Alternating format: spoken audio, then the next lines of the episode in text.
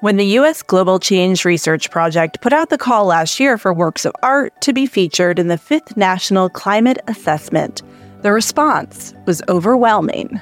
We got over 800 submissions um, from across the country. The goal? To provide a powerful lens for examining our relationship with a changing climate. Bringing art into that conversation is powerful because it allows us to grapple with the topic in a different way than just, you know, seeing text on a page. The submissions were as broad and diverse as the artists themselves. We had grief and we had hope, and it really was quite a remarkable um, spectrum of topics and, and kind of perspectives that people were bringing to this. Submissions pushing the boundaries of science and art. These are artists who are kind of out in the communities making art and educating people around climate change at the same time. Blending the sharp edges that used to divide two disciplines. So we really did this to bring more people in and to reach people who we might not typically have reached, perhaps in the arts community or in the general public. Today, we are exploring the convergence of art and science in the fifth National Climate Assessment. Whether you're an artist looking for inspiration or a scientist hoping to improve your communication skills, this episode is for you. I'm meteorologist Emily Gracie, and you're listening to Off the Radar, a production of the National Weather Desk. On the show, we dig deep into topics about weather, climate, the ocean, space, and much, much more. Our goal is to help you better understand the weather and to love it as much as we do. Worried about letting someone else pick out the perfect avocado for your perfect Impress Them on the Third Date guacamole? Well, good thing Instacart shoppers are as picky as you are. They find ripe avocados like it's their guac on the line. They are milk expiration date detectives. They bag eggs like the 12 precious pieces of cargo they are. So let Instacart shoppers overthink your groceries so that you can overthink what you'll wear on that third date. Download the Instacart app today to get free delivery on your first three orders while supplies last. Minimum $10 per order. Additional terms apply.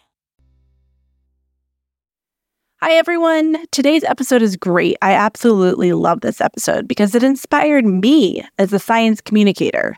It made me think about how different people look at climate change and how I can better share science stories with you, the listeners. My first thought when I spoke to today's guests was that this may not work for a podcast because it's all about art, which is very visual, and you can't see that on the podcast. But I think it's actually a great way to digest this information by hearing about it first and then going and looking at the art online yourself. You can even explore it while you're listening on the National Climate Assessment website. Today, I'm speaking with Allyza Lustig. She's a senior staff manager at the U.S. Global Change Research Program. It's a broad title because she does a lot, and she's a huge reason why the climate assessment this year features nearly 100 works of art. She and I will have a discussion about the power of art to inspire and the response that the program has seen so far with this year's assessment. And then I'll be talking to one of the students whose artwork was actually featured in the climate assessment. We'll talk about what inspired her and what she thinks about climate change. Here's my conversation with Allyza Lustig. So, can you take me back to where this started from, where this idea to incorporate artwork came from? Absolutely. So, um, the director of the Fifth National Climate Assessment is Allison Crimmins. When Allison joined our team, she um, proposed that we ought to include more art in the assessment. And that can mean many things. Um, I myself have an informal arts background and so was very taken with this idea. And she and I got to talking, and I wrote up a proposal for an open call for art to be featured in the National Climate Assessment. From there, we convened a federal, um, a committee of federal folks who have interest or experience at the intersection of art and science. And as a team, we kind of built out this project. Um, and it's just been really fun to see it evolve since those early days. What was the response like once you put out the call? Um, the response was fantastic. And frankly, I didn't know what to expect because this is the first for me. It's the first for our program. But the response was fantastic. We got over 800 submissions um, from across the country, um, from Alaska to uh, to Florida, um, and out you know, representing the Pacific Islands and Puerto Rico. And the response really was quite vast. We put out actually two calls, one for youth artists and one for adults ages 18 and up. And um, I was really excited to see traction in both spaces, especially because reaching out to youth is so new to us as well.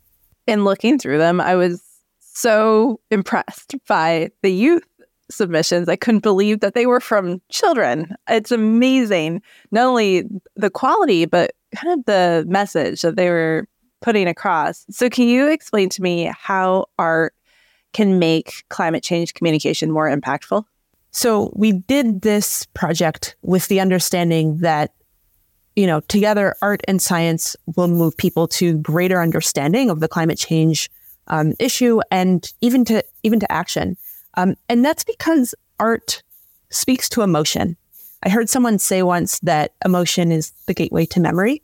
Um, you know, if you think back on some of the most vivid uh, memories that you have, oftentimes they're emotional ones. And when we're trying to communicate about climate change, which is a very human issue, bringing art into that conversation is powerful because it allows us to grapple with the topic in a different way than just, you know, seeing text on a page and, and reading about, um, and reading about the, the numbers and the data. It's just a different access point to the topic.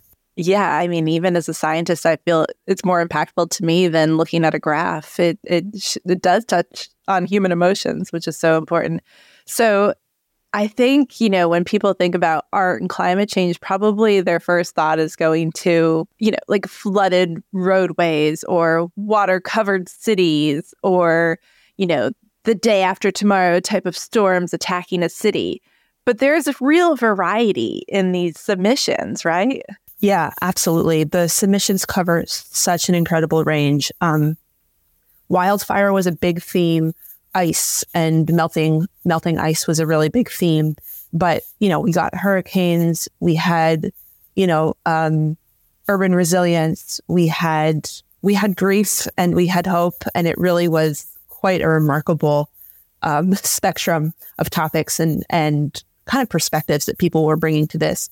I think that it was also interesting to see. I think the conversation was very heavy, especially among the adults of people kind of grappling with what they're seeing around climate change right now in the world. And so you did see quite a bit of grief and some anxiety. And when you turn to the kids, um, there was that too. And at the same time, there was kind of a, an, a positioning around what they care about that's at risk. So they're kind of recognizing that this is what's really important to me, and they're communicating that through their art.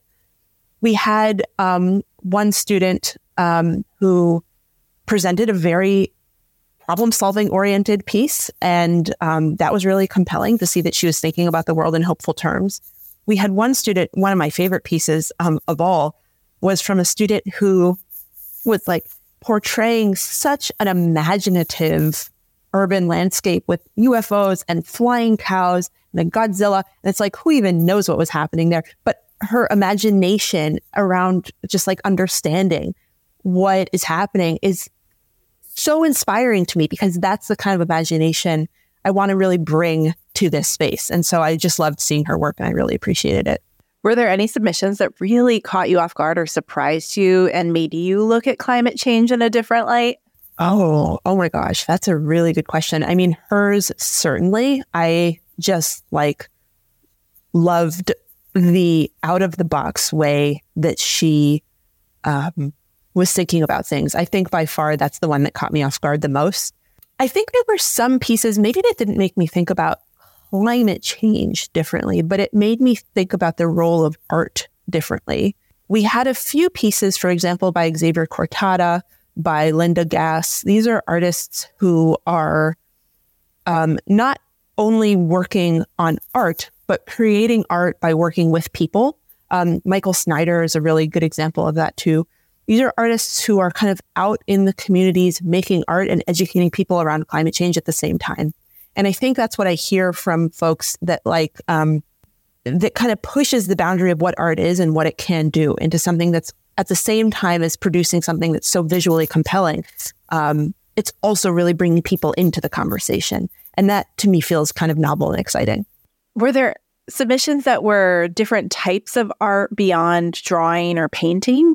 Yes, absolutely. And I think let's talk about Michael Snyder's piece um, as an example of that. He went along the entire coastline of, I think, the Chesapeake Bay area, which is, you know, hundreds and hundreds of miles, and kind of demarcated um, the future, the line of the future coast. And I forget which scenario he used, but he was kind of marking it, you know, it cuts through people's backyards or it cuts through parking lots. He, he does incredible work. And at the same time that he's doing this, he's encountering and meeting with groups who are trying to do something about the cha- uh, about about the coastal challenges that their communities will will face. And so the photo that he submitted to us was of a woman kind of representing your organization and holding this a flood level measure or measuring device of some kind. Um, but he's kind of showing that he um, he's out in the world. He's interacting with these groups of people, doing things, and calling attention to the issue and to their work um, through his art, which I thought was really pretty incredible. So the assessment has come out and the artwork is incorporated right into the assessment. It's not just a separate gallery somewhere, it is in the assessment. So, can you tell me how you incorporated it, how you decided what went where, and then how also it's being received by people who are reading the report? So it was really important to Allison, and it was really important to me that this work not just be a side piece, um, that it be really part and parcel to um, to the report itself. Now, we obviously include all these artist statements, which by the way are incredibly powerful and add a lot to the work themselves. Those were those are not part of the assessment, so to speak. But but featuring the art so prominently is important for the reasons we've discussed. Um, so having a gallery was really great. Um, we took a lot of inspiration from other groups that had been that have been doing this work um, kind of in the art science space already, I want to give a shout out to the Tidal Shift project, which is up in Maine. Um, their art gallery was an inspiration for me, and um, and I think their project in general is really great. Um, so so yeah, so creating a gallery that features both the artwork and the artist statement was was kind of the end goal. And then in addition to doing that, we also decided to feature the artworks throughout the assessment itself. So that was just kind of a matter of getting real familiar with the assessment content and really familiar with the art and the intention behind the art itself, and then matchmaking. And that for me was so much fun. I love doing that project. We also used the art to precede the chapters in banners. The authors have just been thrilled about that and thrilled to see the artwork show up in their chapters. Um, and so I think from that perspective, it's been really well received. Outside of kind of just doing this integration work, I've so far seen that the art has been um, also well received by the public. We are, um, you know, tentatively talking with other museums in the DC area, in New York City, about, you know, bringing this art to the public into their communities. We are, you know, we got a fun write up in Forbes, which was really exciting. Um, and the actual, you know, the presidents of the United States, um, President Biden decided to feature not only the art, but also one of our youth artists in his morning announcement when the report was actually launched back in November. Um, so I think at all levels, this artwork seems to be making an impact, and it's just been really exciting to see. It's really cool to me too because I feel like I grew up in a time where you were either an artist or you were a scientist, but you weren't both. And so this is so cool for kids to have this eye-opening way of looking at things that you can be both. You can, you know, have this right brain, left brain working together it's just so important to bring art into these spaces and um, to have artists and scientists collaborating even is so exciting. Um, we have one artwork which is by Julia and Tim Purinton. My understanding is that I, I think one of them is an artist and the other one is a scientist, and they kind of collaborated together on this piece. And I just love to see that, and I would love to see more of that. Um, because it really just starts to blur the line between the disciplines in an exciting way. Yeah. Do you foresee any other types of art merging with science, like music, um, you know, just different types of arts that could be incorporated and help communicate science in a different way? Yes, yes, absolutely. I think um, I can't speak for the USGCRP's plans in particular because we'll have to see how it all goes. But um, in theory, absolutely. You know, music is incredibly powerful emotionally. And I could see that being such a an exciting next step. Video, obviously, also still visual and, you know, kind of adds the audio component. All of these things are so, um, have such potential to reach people. Allyza, is there anything else you want to add about the Art and Climate Project or about art and science at all? You know, I guess I would just close by saying that we did this to increase the reach and the resonance of the climate change issue. The reach by bringing more people into this report and into this topic than might typically feel comfortable. The report is something like 2000 pages long. That's really intimidating to a non-scientific audience and, or a non-policy audience. Um, so we really did this to bring more people in and to reach people who we might not typically have reached, perhaps in the arts community or in the general public. Um, and also, when I say resonance, I mean to really make this issue matter more. And that's something we've talked about already, but I just can't say it enough of the importance and the power of art to do that, to help people see themselves in this issue, to help them emotionally connect to it, to remind them that this is a very human issue and to, to make it matter more. And I think that, you know, I hope we accomplish those things. And I'm kind of excited to see the reception um, over the next couple months and uh, I don't know, and to learn and to carry it forward. But before we go, I want you to listen to one more thing. You heard Allyza talk about the student artist that did the piece with Godzilla and the UFOs. Well, her name is Maggie, and she's a high school student in Ohio. I reached out to Maggie to talk to her about this piece of art and about how she feels about this giant issue of climate change. Take a listen. Maggie, how old are you? I'm 17. 17. So, what year were you born? 2006. When you hear climate change, what do you think? Well, right now I'm thinking about how it didn't snow on Christmas. Yeah. So you think kind of immediate weather and like how it's impacting you right now. Do you think about the future at all? Yeah, definitely. So this is pretty imaginative what you've created. Can you kind of break it down for me? Let me know what your thought process was when you created it. So, um, we were just learning about printmaking in the class, and we made these like gel pads out of gelatin, and then we just put like acrylic, and we had to make our own stencils. And I had no idea what to do like for my stencil, and I was just really interested in Godzilla at the moment because um, I there was a new movie coming out at the time, and I just there's just videos about it. So I was like doing research, and I was like, you know what, I'll do something silly. I'll just do Godzilla. Um, and so yeah, I started with the stencils and then I was just like messing around. I was like, what other um, pop culture references can I put in? So there's also the UFO and the cows being picked up by the UFO. Um, and I just kept on adding layers and layers and stuff. So, what are your hopes when people look at this piece of art? What do you hope they get out of it? First, I hope they think that it's like cool and they see all the different layers, um, or that even if they think it's like silly, like I still as long as it makes someone like be like, oh, that's cool. Um, but also thinking about how Godzilla was made because pollution and people like made a mistake and a lizard got infected, and how even though climate change doesn't have a giant lizard attacking people, it's still it could still harm people. It it's a real thing. It can impact people even if it's not physically a giant lizard.